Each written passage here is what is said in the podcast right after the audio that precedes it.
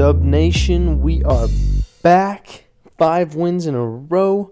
Welcome back, everyone, to Behind the Line. I appreciate you taking a listen uh, over the weekend. I'm recording this after the Warriors once again come back uh, for pretty much the fourth straight time. Uh, this one felt a little bit different. The Pelicans were up big in the first quarter. Dubs came back in the second, so it wasn't necessarily. eh, By the fourth quarter, it didn't feel like a comeback. It felt like this had been a close game the entire game, when that wasn't true. But uh, on this episode, I'm going to quickly talk about the Warriors and then hopefully get into just the broad picture of the NBA standings and where certain matchups intrigue me.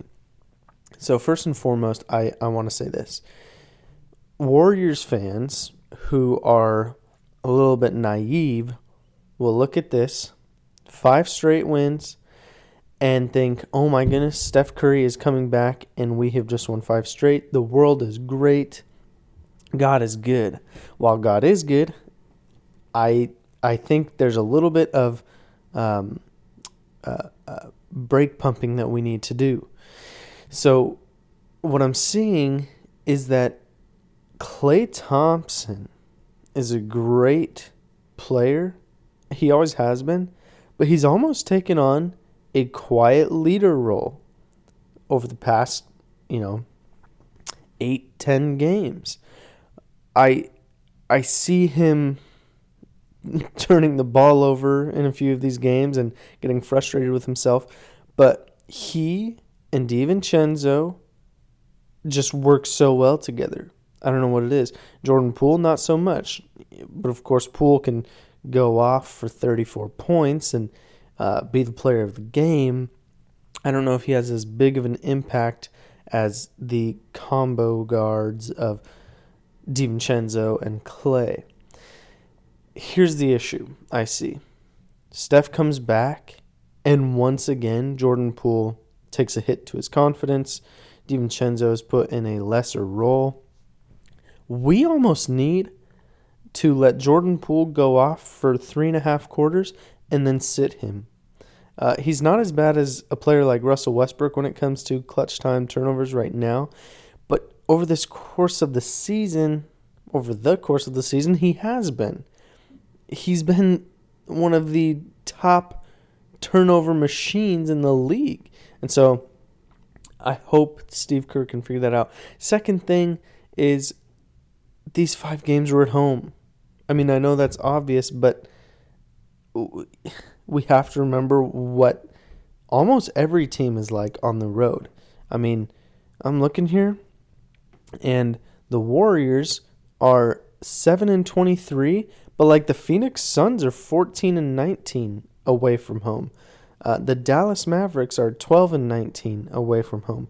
Those two teams are above and below us in the standings. And so it- the whole Western Conference this year is not dominant away from home. Uh, let me look here. Okay, the, the most dominant team in the league away from home is the Boston Celtics at 20 and 11.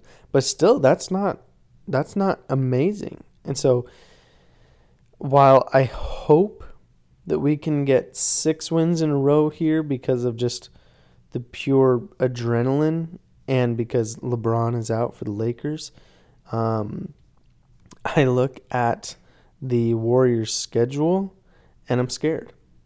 I'm scared. Um, I'm pulling it up here, but I just I I know that the Lakers are depleted right now, and sorry, Lakers fans, but that is hopefully an easy win. Okay, and then OKC uh, uh, on Tuesday, that should be another win. So I see it getting as high as seven, but then we will have depleted so much energy that come Thursday night, mark my words, at Memphis, we're gonna we're gonna drop that game, um, which is unfortunate because we have had the Grizzlies number for quite some time. I just I I don't think we will have enough energy to get eight wins in a row. We haven't done it all season. I see our winning streak getting as high as seven. Now let's go back to these standings because uh, the NBA is unlike I've ever seen um, this year. The Eastern Conference is a little bit more uh, separated. You have the number one seed Bucks, who they're on a 16 game winning streak. Insane that it's not being talked about more. Um, but I feel like it's not being talked about more because they just now overtook the Celtics in the standings. So you have the Bucks and Celtics kind of kind of running away with the first and two seed first and second seeds. And then Sixers, Cavs, Knicks, Nets in the third through sixth seeds.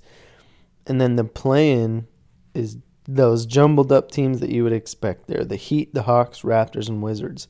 And uh, kind of like in the Western Conference, if one team wins two games in a row, they, they vault a couple teams. Um, but that's to be expected. Now, I, I want to focus on the Western Conference. So, I mean, first and foremost, I'll, I'll start with the bottom of the list here. The Blazers started off the year so strong. I have no idea what happened to them. Uh, they they just have not imploded, but I don't know. They're not good anymore. They're 29 and 34 at the 13th seed. Then you have the Thunder, the Lakers. Okay, they're they're looking into the play-in. They're trying to get in.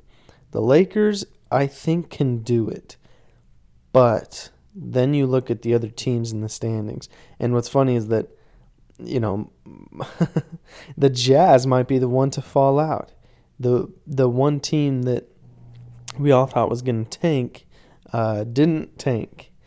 And uh, I, I I hope the Jazz fall out because I don't want to see them in the playoffs because let's be honest, they're not going to do anything, and so that would be a waste of a playoff series for you know a one eight matchup.